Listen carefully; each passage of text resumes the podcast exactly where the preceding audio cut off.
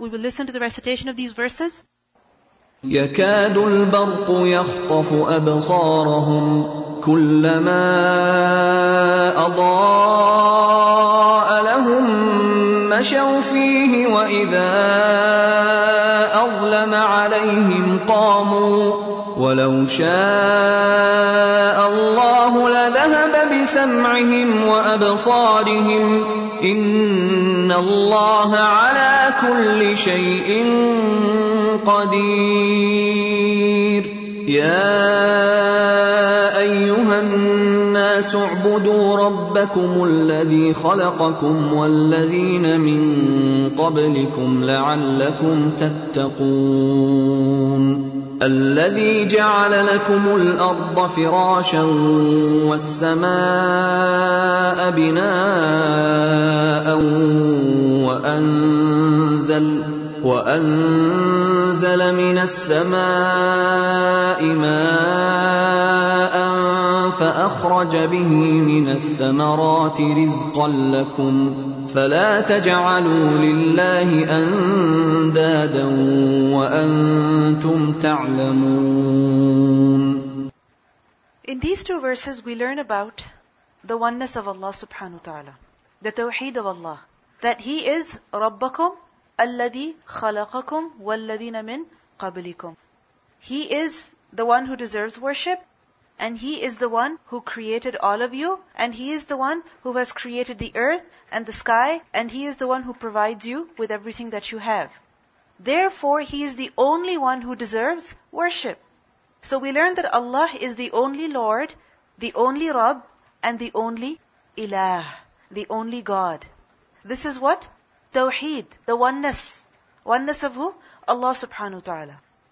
And remember that the kalima also includes this part. La ilaha illallah. But what's the next part? La ilaha illallah and then Muhammadur Rasulullah. In these verses, we learn about the oneness of Allah subhanahu wa ta'ala. And in the following verses, we learn about the importance of belief in the Prophet sallallahu alaihi wasallam. Both parts of the kalima are being, in a way, referred to over here. Remember that there are two types of tawheed. The first tawheed is with regards to Allah subhanahu wa ta'ala, which is known as tawheed al-qasd. Qaf, sad, dal. Qasd is to intend. Tawheed al-qasd is that when a person is doing anything, anything at all, what is his intention? What is his goal? That he should do it for the sake of Allah subhanahu wa ta'ala. What he strives to gain by doing what he's doing is the pleasure of Allah. So this is what Tawheedul Qasd. The second type of Tawheed is Tawheedul Mutaba'ah. Mim, Ta, Alif, Ba, Ain, Ta, Marbuta. Mutaba'ah. And what does it mean? To follow. And this is with respect to the Messenger sallallahu alaihi wasallam. What does it mean by that? That when it comes to worshipping Allah, we only follow Prophet sallallahu alaihi wasallam. When it comes to doing something, we do it for whose sake? Only Allah. And when it comes to worshipping Allah, then whose example do we follow? Only the example of the Prophet sallallahu alaihi wasallam. Tawheed al-Qasd and Tawheed al-Mutaba'ah. Both of these are essential and both of these are being elaborated in these verses. So far we have learned about Tawheed al-Qasd. Now we will learn about Tawheed al-Mutaba'ah.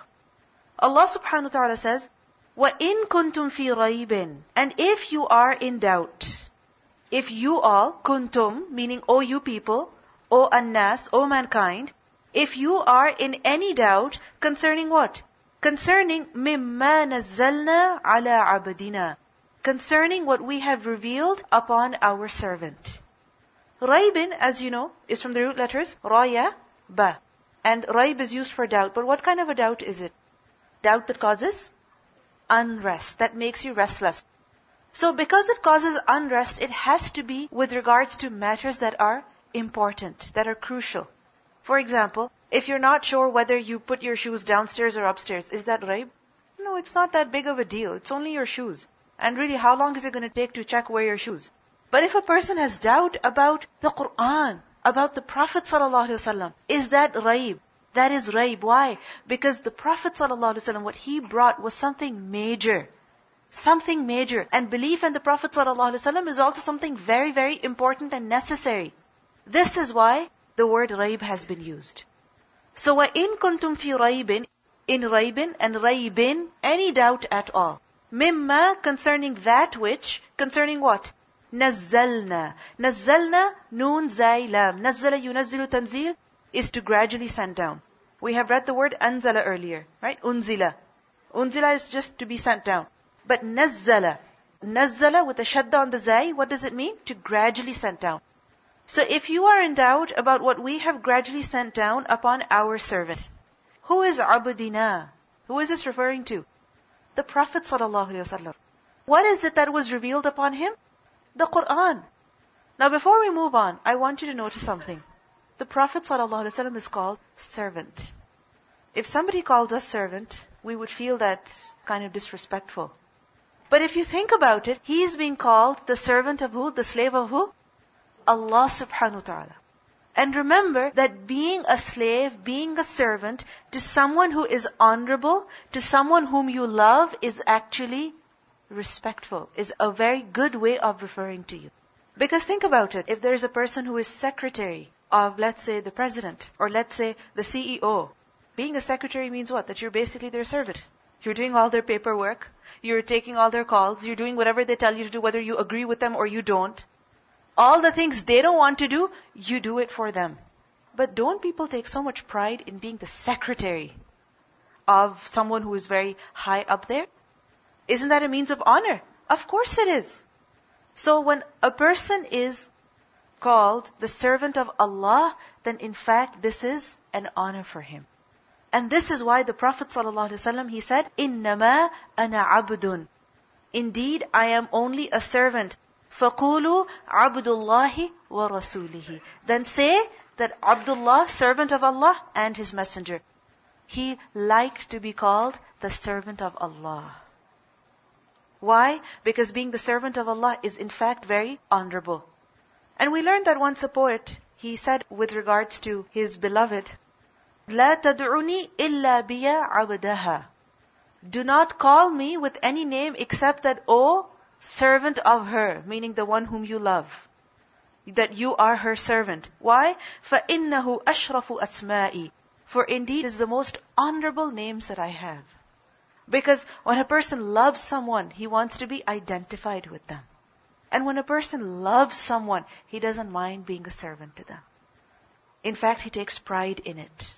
Like, for example, a mother, when she's changing her baby, when she's washing her clothes, when she's wiping off the baby's spit and changing her diaper, basically she's doing what a servant would do. But she takes pride in it, which is why perhaps sometimes you might come across mothers who don't let other people even change their baby's diapers. They take pride in it. Why? Because someone whom you love, you love to serve them. You don't mind serving them. We learned earlier about yaqeen. U'budu rabbakum. Worship your Lord. Be a servant to your Lord. Do what He's telling you to do. And over here Allah subhanahu wa ta'ala told us who is His servant? The Messenger of Allah sallallahu alayhi wasallam. And remember that the Prophet sallallahu alayhi wasallam is called the servant of Allah many times in the Quran. But always it is in the context of either a noble gift being given to him, like in Surah Al-Isra, we learn about the journey of Mi'raj that he was blessed with, the journey of ascension that he was blessed with. At that point, Allah subhanahu wa ta'ala used the word abd for him. Similarly, the Quran is being mentioned. The Quran was given to him. That's a huge gift. And other places where the Prophet ﷺ is being defended, in such occasions, Allah refers to him as his servant. And this also proves to us that the Prophet ﷺ was who? He was a human being. He was a servant of Allah. Because unfortunately, there are people who are Muslim, but they have such wrong, incorrect beliefs about the Prophet ﷺ. That na'udhu billah, he has authority above Allah subhanahu wa ta'ala even. That if he says something, no one can refuse. And if Allah says something, somebody can refuse. These are the kind of beliefs that people have, unfortunately. And such beliefs are based on absolute ignorance. Because what do we learn from the Quran and Sunnah? That the Prophet ﷺ was who? The servant of Allah. So, if you are in doubt about what we have revealed on our servant, Allah says, فَأْتُوا بِسُورَةٍ فَأْتُوا Hamza ta ya. Then you should bring بِسُورَةٍ a surah. Surah from the root letters, sin wawra. Chapter. If you doubt that this Quran is from Allah, if you think that Muhammad ﷺ has invented it, you think that he has fabricated it, you think that it is his speech which he has ascribed to Allah, then if he can do it, you should be able to do it as well. If a human being can do something, is it possible for another human being to do it? Yes. So if you think that he fabricated the Quran, if he can do it, then you should do it too. So Allah challenges those people who doubt the Quran. If you doubt in it, then you bring a surah, فَأْتُوا بِسُورَةٍ And this surah should be مِن مِثْلِهِ Similar to it. Like it. Mithl, mim, sa, lam. Similar to what? To the Quran. Don't just bring any passage. Don't just come up with any essay. Don't just come up with any piece of writing. No. It should be similar to the Quran. Similar to the Quran in what sense? In its eloquence, in its beauty, in its meaningfulness, in its relevance, in its correctness, in its truthfulness. So bring something, bring a surah which is like the Quran. Allah subhanahu wa ta'ala challenges people. And you know what? If you want to do it, and you're not able to do it yourself, then وَدْعُوا شُهَدَاءَكُمْ Call upon your witnesses. وَدْعُوا Dal, ayn, wow. Da'a, yad'u means to call someone. From the same root is the word dua. What is dua? We call upon Allah. Shuhada is the plural of shaheed. From the root letters sheen, ha, dal, shaheed. Who is a shaheed? A martyr. And who is shahid? A witness. So these words are used for both. Witness as well as martyr. And remember that the word shuhada is also the plural of shahid. Shahid and shahid both are singular forms.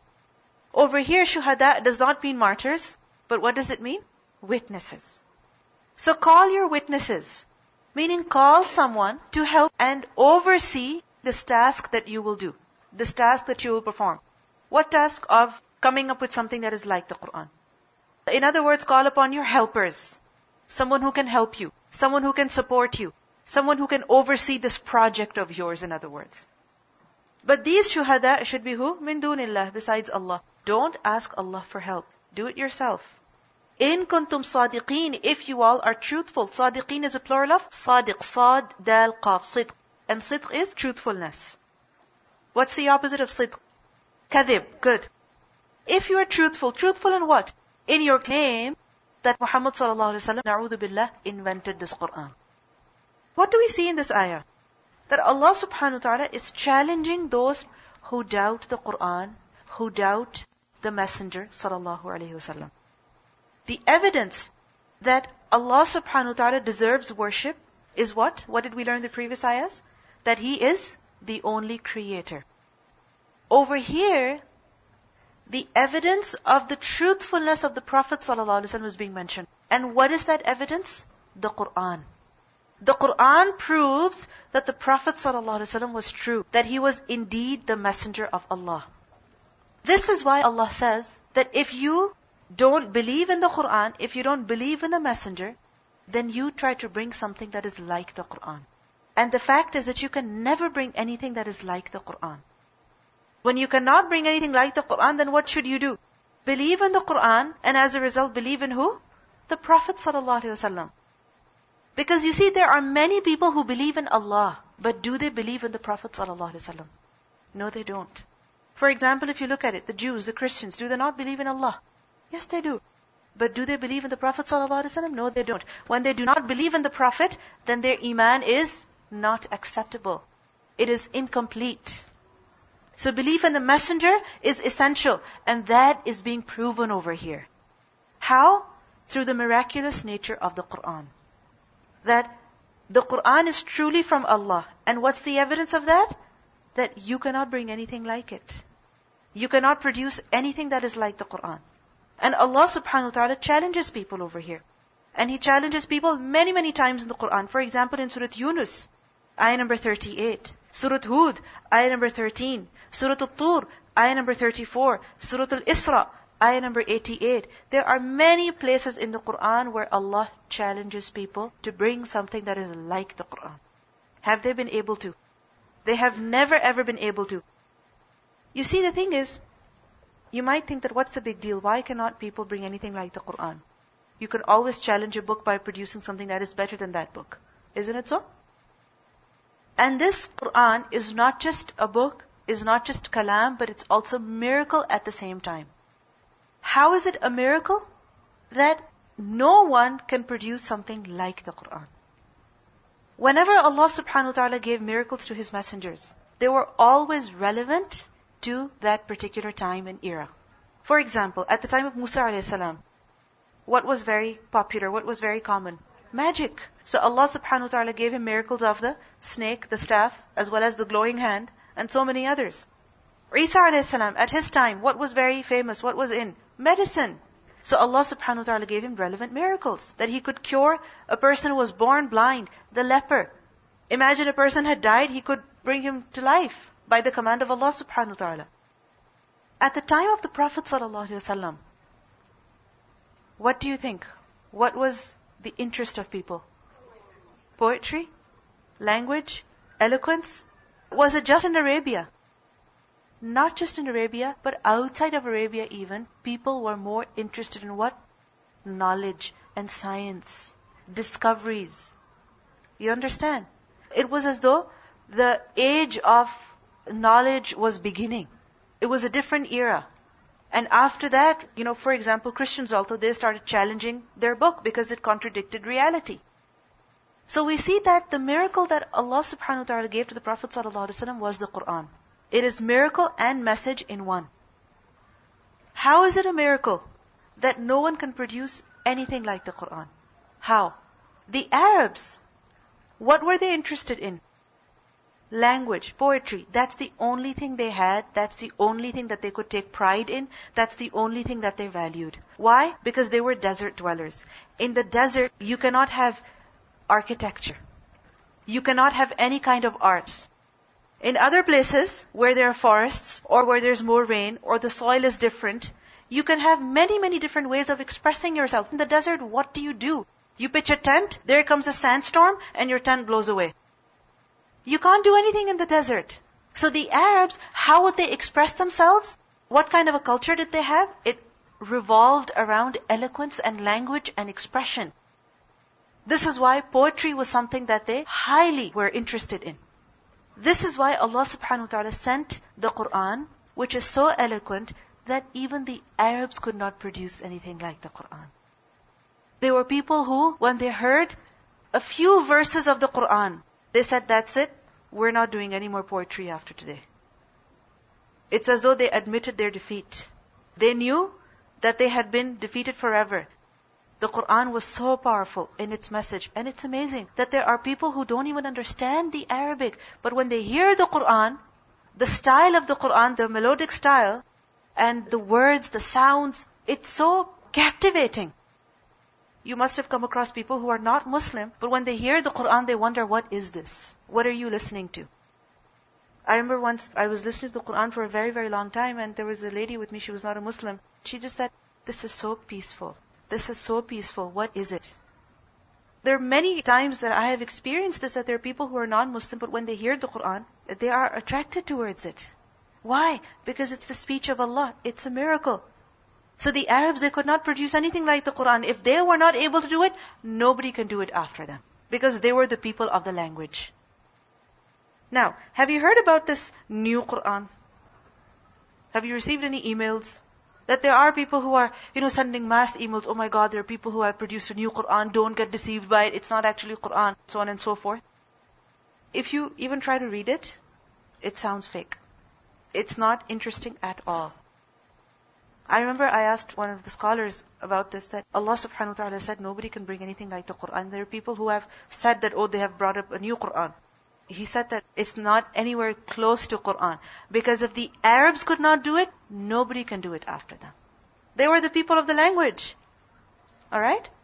And there are people who might say, oh, look at the Quran, it goes against facts, there's something that is contradictory to reality, or there are grammatical errors in the Quran.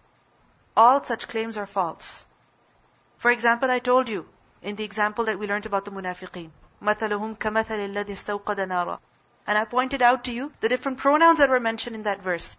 Those people who look at the surface only, who are looking for faults, they will say, oh look, grammatical errors. But it's the shallowness of their thinking and understanding. It's not that the Quran has any faults.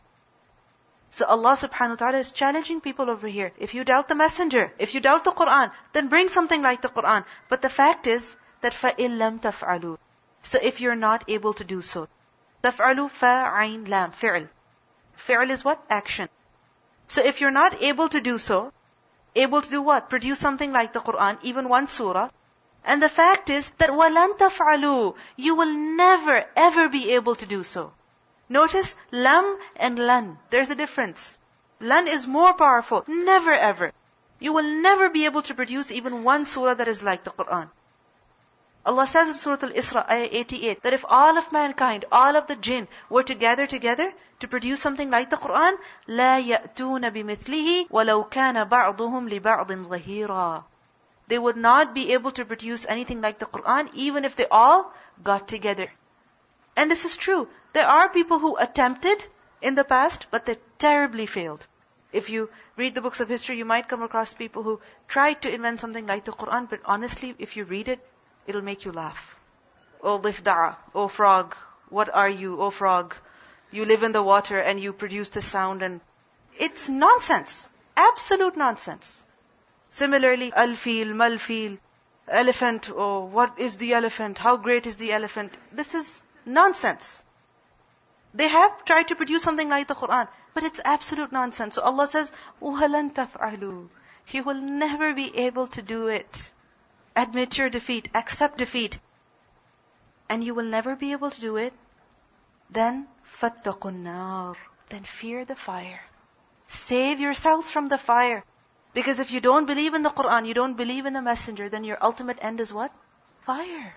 فَاتَّقُوا النَّارِ A person can only enter Jannah when he has belief in Allah as well as belief in all of the messengers of Allah. If a person denies even one messenger, his iman is not acceptable. So وَلَن تَفْعَلُوا فَاتَّقُوا النَّارِ So fear the fire. فَاتَّقُوا What's the root letter? Waw Yeah. And this fire, how is it? التي That which وَقُودُهَا النَّاسُ وَالْحِجَارَةُ Whose fuel are men and stones. Waqud is from the root letters Waw, Qaf, Dal. And waqud is used for fuel. What is fuel? Something through which you keep the fire burning. Like, for example, coal. You put it in the fire, and as long as there is coal, the fire will keep burning. Wood, it's a kind of a fuel. Gas is a kind of a fuel. This is what waqud is. Now, what is it that keeps the fire burning? What is the waqud of hellfire? Allah says, Annas, people, wal hijara, and stones. What does it show? That as long as people are in the fire, the fire will keep burning. Just imagine, the people will not just suffer the punishment of the fire, but rather they will produce more fire. They'll be lit on fire, igniting, further increasing the fire. I want you to imagine this. Think about it. فَاتَّقُوا النَّارِ الَّتِي وَقُودُهَا النَّاسِ Its fuel are people. And not just people, but also al-hijara and rocks. Hijara is the plural of hajar. Ha, jim, ra. And hajar is used for rock. Hajar aswad, the black stone. Hijara, stones. So stones are burning the fire of hell. In dunya, what is used to burn fire? What is used to keep fire burning? Wood. Gas. But wood is soft compared to rock. Now imagine if rocks are being used to fuel the fire. How intense would that fire be? How severe that fire would be. And this fire, Allah says, u'iddat, it has been prepared. Ain, dal, dal. I'dad is to fully prepare something. From the same root is the word adad, and adad is number. So it is to prepare something in a way that everything can be counted, numbered. Full preparation. U'iddat, it has been fully prepared. It is ready for who? Lil kafirin, for those who deny. Kafirin, plural of kafir, one who disbelieves. What do they deny? Whether it is a tawheed of qasd or tawheed of mutabah. Whether it is tawheed of Allah subhanahu wa ta'ala or belief in the Messenger sallallahu alayhi wa and following him. Those who disbelieve, for them is a fire of hell. For them is a punishment of hellfire. They will not be allowed to enter paradise. And this is something that is very scary. أُعِدَّتْ لِلْكَافِرِينَ We will listen to the recitation of these verses. وَإِن كُنتُمْ فِي رَيْبٍ مِّمَّا ما نزلنا على عبدنا فأتوا بسورة فأتوا بسورة من مثله وادعوا شهداءكم من دون الله إن كنتم صادقين فإن لم تفعلوا ولن تفعلوا فاتقوا النار التي وقودها الناس والحجارة أعدت للكافرين What have you learned from these verses? If you look at the description of hellfire that is given over here, it's as though Allah subhanahu wa ta'ala is warning us. Warning us, describing it to us so that we strive to save ourselves from it. And what's the way of saving ourselves from the hellfire? Worship of Allah and following the Messenger. Sallallahu Alaihi Wasallam. What else have you learned from these verses? That if we have any doubts in our hearts, then what should we do? We should strive to remove them because having a doubt is not something small. We learned earlier about yaqeen. وَبِالْآخِرَةِ هُمْ يُقِنُونَ Yaqeen is necessary. Iman is necessary. And yaqeen means there's not even a little bit of doubt. We have to remove all doubt. You see, what we learn over here is u'iddat lil kafirin. It has been already prepared for the disbelievers. It shows that the hellfire is actually present right now. Just as Jannah is present right now, hellfire is also present right now. And about the stones, al-hijara, the stones, it has been said that these refer to the idols that the people used to worship. Because they're also made out of stone, many of them. The very idols that the people used to worship, they will be thrown into hellfire as well. Allah subhanahu wa ta'ala tells us in the Quran that innakum wa ma ta'buduna hasabu jahannam. You and also that which you worship are the fuel of hellfire in Surah Anbiya ayah 98. And some scholars have said that these stones, it refers to kibrit. It's a particular kind of stone which is known as black sulfur. And black sulfur, if you look at its properties, it is such that it catches fire quickly. It's highly flammable. It produces a foul smell and it also produces a lot of smoke and it also clings when it burns. It just gets stuck. So imagine this is the punishment of the hereafter. For who? Those who deny, those who don't believe. Why is it important to believe in the Messenger? What's the big deal? So what if a person doesn't believe in the Messenger? If you don't believe in the Messenger, that means you don't believe in the Quran. If you don't believe in the Quran, how are you going to worship Allah? Because Allah said, "U'budu rabbakum," and we understood that ibadah is a right of Allah. He is the only one who deserves. That's the purpose of our lives. So how do you get there? How do you do it? Through the messenger. If you don't believe in the messenger, you don't believe in the Quran. If you don't do that, you won't know how to worship Allah. You will not be worshipping Allah. This is why it's important to believe in the messenger sallallahu wasallam. Let's continue. Allah says, وَبَشِّرِ الَّذِينَ آمَنُوا And give good news to those people who have believed. Bashir. Ba, Sheen, Ra. Bashara. Bashara is good news. And it's from the word bashara. Bashara is used for human skin. The skin that you have, this is bashara. Ba, Sheen, Ra, Ta marbuta at the end. If you think about it, human skin is very unique. It's very different from the skin of other creatures. Other creatures, either they have scales, or they have fur, or they have feathers, or hair, or something or the other. But human skin is very different. It's called bashara. And bashara is good news. Why is bashara called good news? Because when you receive good news, do you feel the excitement on your skin? Do you get goosebumps? Sometimes you do. Similarly, your face gets lit up. You have a smile on your face. Sometimes people start blushing. There are different ways in which good news affects our skin. People get so excited. They roll up their sleeves and they keep moving their hands. This is bashara, good news. So bashir, who is the command being given to? The Prophet ﷺ. That, O Prophet, give good news to who? To alladina amanu, those people who have believed. Believed in what? Believed in all that is necessary to believe including Allah subhanahu wa ta'ala, including the Quran, including the Messenger sallallahu alaihi wasallam. They believe in what is necessary to believe, whatever Allah and His Messenger have informed us of. So those who believe, but not just Iman. After Iman, what is necessary? وَعَمِلُوا الصَّالِحَاتِ And they also performed righteous deeds. عَمِلُوا عَين ميم lam amal deed, action, deliberate action that a person does. Human beings do. And as-salihat is a plural of salihah. We have done the word muslihun. Sad lam ha. What does islah mean? To set something right. And salih is that which is right, that which is proper, that which is straight. So salihat, good, right, proper actions. What are proper actions? What are good actions? Those actions that are done with sincerity to Allah subhanahu wa ta'ala, with ikhlas. Only for the sake of Allah. Meaning when a person is doing it, what does he want out of it? The pleasure of Allah. And secondly, those actions which are done according to the way that the Prophet ﷺ taught us. What are the two conditions of amal salih? Ikhlas, and secondly, sunnatul rasul. Sincerity and conformity. Sincerity for Allah, conformity to the way taught by the Prophet ﷺ.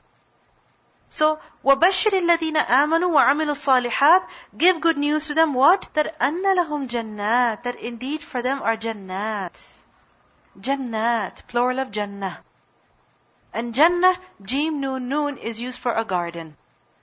But what kind of a garden is it? Jannah literally means to hide, to cover. From the same root is the word jinn. Are jinn hidden from us? Can you see jinn? You cannot.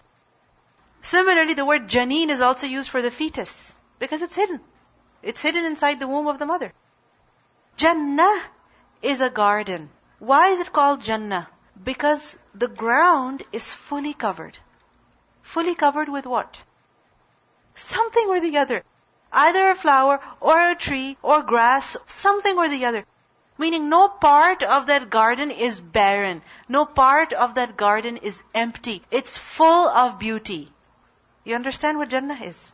This is the literal meaning of the word Jannah. Don't think the Jannah is like a forest that, oh my god, it's so dense, it's so dark inside. No. Jannah is what? A garden that is full, that is lush, no part of it is barren and empty. And technically, what is Jannah? Jannah is the home, the abode that Allah has prepared for His righteous servants. And in Jannah is what no eye has seen, no ear has heard its description, meaning no person can imagine and it has not even passed the heart of any human being. Meaning no person can fully imagine, fully comprehend, fully visualize what is in Jannah. Allah subhanahu wa ta'ala has given us some details, but these are only hints. So, anna lahum jannat. For them are jannat. What kind of jannat? How does Allah describe it? Tajri min tahtiha al-anhar. Tajri, jim, ra, ya. Jara yajri, to flow, to run. Tajri, it is flowing. What is flowing? Min tahtiha, underneath it, al-anhār rivers. Rivers are flowing in paradise. It's a place of greenery, of beauty, of rivers. Taht is from the root letters tahata, and taht is that which is under, that which is lower. Now, what does it mean by this? That under it, rivers are flowing. This has been understood in two ways. It doesn't mean that the rivers and the streams are underground, because if they're underground, it's useless, pointless. Because you can't see it. If you can't see it, what good is it to you? Okay, you can benefit from what is in the river, but you can't enjoy the beauty. This has been understood in two ways. That first of all, underneath its trees and underneath its palaces and castles and the dwellings of the people in Jannah. Just imagine trees and under it, streams, rivers, castles, huge houses, and under them, rivers. Imagine a glass floor, and underneath you can see water flowing constantly. You know, it's amazing how they use water as art today or as decoration today. It's a major part of interior designing. Like, for example, if you go to this hotel in Dubai, what they have is all water. It's actually on water, Burj Al Arab, and inside as well. They have different types of fountains, which when the water falls, it produces a particular kind of a sound. Really, you don't need to listen to any music over there. The sound of the water is so beautiful. تجري من تحتها الأنهار تحتها meaning under the homes of the people of Jannah under the rivers and secondly it has been understood as تحت أوامر أهلها under the command of its dwellers meaning those who live in Jannah the rivers will be under their command if they want the rivers to flow with speed they will flow with speed If they want the rivers to flow smoothly, gently, that will happen. If they want the river to go sideways, it will happen. If they want the river to not be there, it won't be there. If they want the river to be on the left side, it will be there. It's under their control. Absolutely under their control. What does it show? Two things. First of all, the beauty of Jannah, that how the people will enjoy the beauty, the delight of eyes by looking at Jannah. And secondly, the power and authority and the sense of ownership that the people of Jannah be given. Sometimes it happens that you go somewhere, you're like a guest over there. You want to change things, but can you? But in Jannah, you won't feel like a guest. You'll be treated like a guest in the sense that everything will be brought to you. You'll be served 24-7. But there's no 24-7 there, obviously. For eternity, you'll be served. And secondly, uh, you also have authority. So تجري من تحتها الأنهار. Anhar is a plural of the word nahr, noon ha ra. And nahr is used for a river as well as a stream. And the rivers of Jannah, are they only of water? No. There are four types of rivers in Jannah that we learn from the Quran. Allahu A'lam, there may be more. In Surah Muhammad, ayah 15, Allah subhanahu wa ta'ala tells us about the description of Jannah, that fiha anharun, in it are anhar, rivers. First of all, mimma'in ghayri asin, from water that does not go bad. Secondly, وَأَنْهَارٌ مِّن لَبَنٍ لَمْ يَتَغَيَّرْ طَعْمُهُ And rivers of milk whose taste never changes. You might think, a river of milk, I don't know if I would want to drink it. That's Jannah, no germs. No problem, no fear of disease, no fear of illness. And besides, the milk in Jannah is milk of Jannah. But how does Allah describe it? Whose taste does not go bad. Does the taste of milk matter? A lot. Have you ever tasted goat milk? It has a particular taste. Which is why even if somebody tells you have it, it's good for you, you cannot have it because of the taste. Similarly, have you tried soy milk?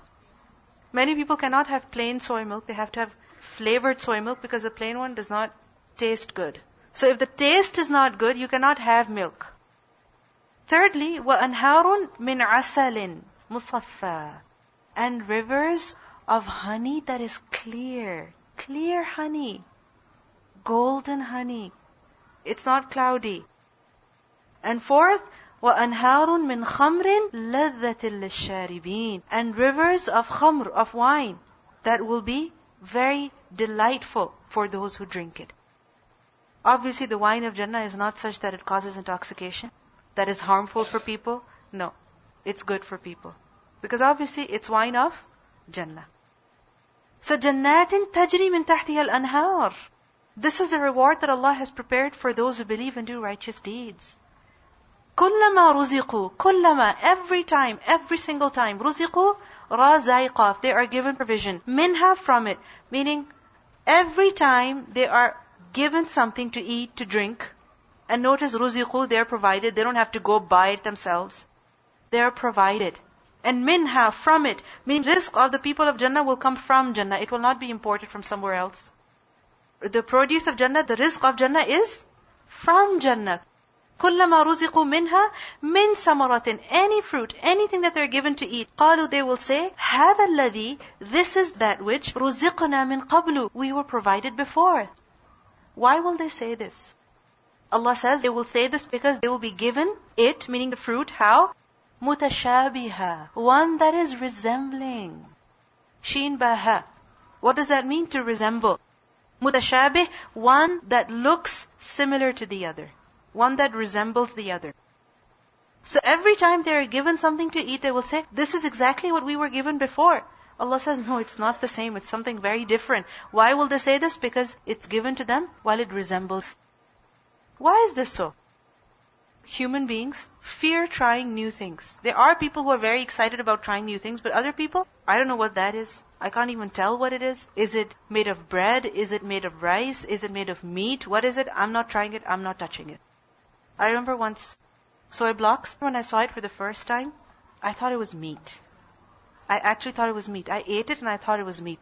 And I didn't want to have it because I thought it was dry and it's not from a Muslim country. I wonder if it's halal.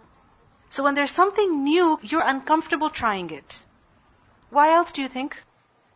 If something is given to you, and you think it's very similar to what you've had already, and you open it, and you put it in your mouth, and it's completely different, doesn't that surprise you? So it's as though everything that will be given to them in Jannah will surprise them. But that surprise will come in a very comfortable way. It will not disturb them. They will think that they have enjoyed everything in Jannah, but every time they try something, thinking that they have already had it, it will be completely different. So this is the variety that Allah subhanahu wa ta'ala has placed in Jannah, the surprises, the enjoyment that Allah has placed in Jannah, but yet the people of Jannah will be comfortable. They will be at ease. You see what happens is that if you keep having the same thing over and over again, you get bored. But if you keep trying new things all the time, you get bored of that as well. You just want to have your comfort food, your bagel with cream cheese. That's it. That's all you want sometimes. You don't want to try all new things. So we see that there is comfort in Jannah, at the same time, enjoyment. So people don't get bored, they don't get freaked out. They can enjoy. وَلَهُمْ فِيهَا أَزْوَاجٌ مُطَهَّرَةٌ And on top of that, they will have in Jannah أَزْوَاجٌ مُطَهَّرَةٌ Azwaj, spouses, plural of the word zawj. And who is zawj? One of a pair. The word can be applied to husband as well as a wife. So the spouses in Jannah, the men and women in Jannah, how are they? Mutahhara. Mutahhara, tahara. Tahara. What does that mean? To be clean. Mutahhara, one that is made clean, completely clean and pure. So the people of Jannah, how are they? Absolutely clean and pure. In what sense? In two ways. First of all, in the physical sense, that they'll be free from any physical impurity. What are the physical impurities that we experience in this dunya? Having the need to go to the washroom. Women, they menstruate. Similarly, as we are humans, we eat, we drink, we use the washroom, we sometimes smell, we have bad breath sometimes. This is natural. But in Jannah, no such discomfort. People will be free from physical impurities. No person will smell in Jannah. No person will feel yucky and dirty in Jannah. No. Mutahara. And secondly, how mutahara? In the intangible sense. That completely clean and pure from jealousy, from hatred, from grudges, from dislike, from aversion, you know, bad feelings, contempt, anger, no such feelings will be there. In dunya, what happens? You love your spouse, but you get upset with them. Or they say something and you get hurt. And that hurt, that grudge, you keep in your heart for years and years. And it affects your relationship. But in Jannah, all such feelings will be removed. A, nobody will hurt the other. And B, nobody will keep any grudge in the heart. People look for such spouses in dunya. They want a person who is very nice, understanding, good in their manners, that they never hurt anybody, they respect me. That's what they want. This is why people don't get married. I can't find the right person. There was once a man who went to a particular city and a lot of people had gathered up outside a particular house. So they were asking, what's going on? Why are you here? They said, oh, this house belongs to a woman and if you ever want to get married, you just go and tell her what you were looking for and she'll find a wife for you. So he said, oh nice. So he went and he gave a very good description of the wife that he wanted. You know, that she should have experienced wealth so that she knows how to live properly, but she should also have experienced poverty so that she is humble. She should be nice, she should be obedient. Like every description that he could imagine, he gave it to her. She said, okay, I'll pray for you, inshallah, that you get a wife in paradise. Perfect spouses are where? In Jannah. In dunya, we are human beings. We will make mistakes. We love our husbands, yet we will end up doing something that will probably annoy them. They love us, probably we will do something that annoys them. I'm not saying go ahead, do whatever you want, don't respect your husband. No. I'm just saying this is dunya. If you ever get hurt, don't make it a big deal. Get over it. Move on. Because mutahara is only where? In paradise. So وَلَهُمْ فِيهَا أَزْوَاجٌ مُطَهَّرَةٌ وَهُمْ فِيهَا خَالِدُونَ And they will abide therein eternally. Khalidun, plural of the word Khalid. And Khalid is from the root letters kha, lam, dal, khulud. And khulud is eternity. When something remains in its state, unchanging, it never changes. It remains in that state. It never ever changes. For example, the word rajulun mukhallad is used for a person who is actually old, but there are no signs of aging on him. His hair is all black, no wrinkles on his face. He's actually 50, but he looks like as if he's 35, right? People take a lot of pride in this. So anyway, mukhallad is used for that. That despite aging, despite a long time having gone by, There are no signs of aging. He still looks young. She still looks young. Alright? So khalidun, they will be abiding eternally. Forever and ever. Meaning they will not die and they will not be taken out of Jannah. They will never be told, you have to check out by 11 a.m. No. They will never be told to leave. وَهُمْ فِيهَا خَالِدُونَ They will live in Jannah happily ever after. Where is that?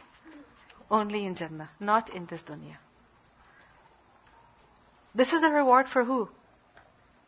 الَّذِينَ آمَنُوا وَعَمِلُوا الصَّالِحَاتِ Earlier we learned, Allah tells us, اُعْبُدُوا رَبَّكُمْ Worship your Lord. And then He tells us about the importance of belief in the Prophet ﷺ, in the Quran, following the Messenger. So the one who worships Allah, the one who follows the Messenger ﷺ, then for him is a great reward that Allah has prepared. And if you look at this reward, what is it? First of all, Jannat, spaciousness, vastness. Tajri min tahtiha al-anhar, beauty, delight, pleasure of the eyes, beautiful scenes, as well as authority, control. Then constant rizq, constant enjoyment, constant pleasure that's full of surprises, but yet a person is comfortable at ease in Jannah. Forever and ever, eternity. This is what, this is the reward that Allah has prepared for those who believe and do righteous deeds. And with regards to eternity, we learn in Sahih Muslim, the Prophet ﷺ said, that Allah will admit the people of paradise into paradise and the people of hell into hell. And then the announcer will call, an announcement will be made, and it will be said that, O inmates of paradise, there is no death for you. And O inmates of hell, there is no death for you. The people of Jannah remain in Jannah forever, and the people of hell remain in hell forever. We learn also in another hadith, the Prophet ﷺ said, Whoever enters paradise will be blessed with the life of joy. He will never feel miserable. His clothes will never wear out, and his youth will never fade away. Nothing will become old in Jannah. People wonder, aren't we going to get bored in Jannah? Have you heard that? People say that a lot. Eternity? I mean, aren't we going to get bored? Think about it. If you take children into a theme park, do they get bored of it? Do they get bored of it? You leave them for an entire day, they will not get bored. You have to pull them out of, uh, what's that park? Wonderland. At 10 p.m. because the park is closing. And it's raining and it's freezing. They will not come. You have to pull them out literally, drag them out. People don't get bored of having fun. Jannah is all about fun. Don't worry. There's plenty to enjoy. Plenty to eat. Plenty to talk about. Plenty to experience. Plenty to see. There are some places in this dunya which are so beautiful. You go there once, you love it, and you keep thinking of going back over there. You never get bored of going there. There are these parks in Alberta, Banff and Jasper. I don't know if you've ever been there, but they're so beautiful that I remember I went there once, and I went there so many times. But even today, if you ask me, do you want to go? I would say yes. I've been a number of times, but every time you know, there's a chance to go there, I would go because it's so beautiful. You don't get tired of seeing the same things because it's huge, it's vast, it's amazing. Every single moment is beautiful. If you go stand by the beach and you're just looking at the waves rolling right before you, one after the other, would you get bored? No. Every moment is joyful. Jannah is about fun. Fun will never end in Jannah. Exactly what you want. Yes, sister. Yes. Yes, this is true. That there are some people who will be sent to hellfire first. Why? In order to take the punishment. And then they'll be admitted into Jannah. What this hadith means, what I quoted to you just now, this hadith means is that when every person is at his final and eternal destination, then no death for him. Then eternity for him. Another hadith tells us that death will be brought in the form of a black ram and it will be slaughtered. That's it. No more death. Eternity. Let's listen to the recitation. وبشر الذين آمنوا وعملوا الصالحات أن لهم جنات تجري من تحتها الأنهار كلما رزقوا منها من ثمرة رزقا قالوا هذا الذي رزقنا من قبل وأتوا به متشابها ولهم فيها أزواج مطهرة وهم فيها خالدون You could be in the most beautiful place, but if you don't have company, is it fun? No. Look at the rahmah of Allah that in Jannah is food as well as people, company. And especially those who are clean and pure, you don't feel uncomfortable being with them. You know that they're not going to be judgmental. You know that they're not going to say anything that's going to be hurtful. People can relax in Jannah. That's the place to relax. People strive to find that relaxation and peace in dunya. Allah has not placed it in dunya. Where is it? In Jannah. If you want to have that, what should you do? Busy yourself in worshipping Allah. U'budullah. Make yourself a slave to Allah. Imam Ibn Qayyim, he said, هربوا من الرق الذي خلقوا له وبلوا برق النفس والشيطان. That people, they ran away from the riq, from slavery, to the one that they were created for. We have been created to be slaves to who? Allah subhanahu wa ta'ala, to worship Allah. But they ran away from it. They avoided the worship of Allah. And when they avoided the worship of Allah, when they ran away from Him, then what happened? وَبُلُوا بِرِقِّ النَّفْسِ وَالشَّيْطَانِ Then they became slaves to their nafs and the shaitan. If a person does not become a slave to Allah, he ends up being a slave to himself, fulfilling his desires only. But it will never ever bring him satisfaction. He becomes a slave to shaitan, obe- being obedient to shaitan, doing one thing wrong after the other. And that also never brings him peace and satisfaction. We might think that if we worship Allah, we are limited in our enjoyment. How can we ever be happy? The fact is that true happiness is gained by the worship of Allah alone. That is what brings you satisfaction.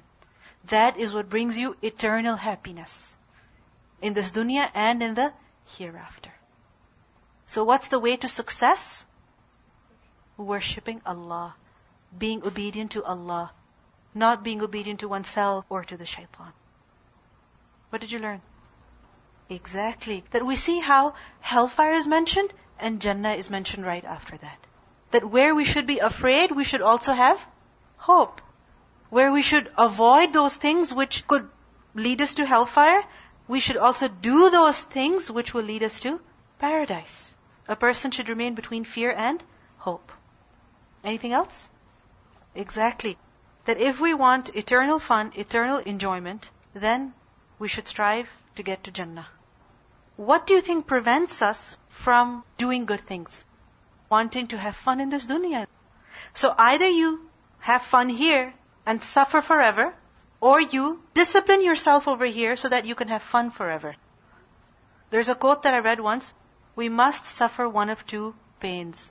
Either the pain of discipline or the pain of regret. Either we suffer now and discipline ourselves, and discipline doesn't mean that you suffer basically, or we suffer in the hereafter. It's up to you. سبحانك اللهم وبحمدك نشهد أن لا إله إلا أنت نستغفرك ونتوب إليك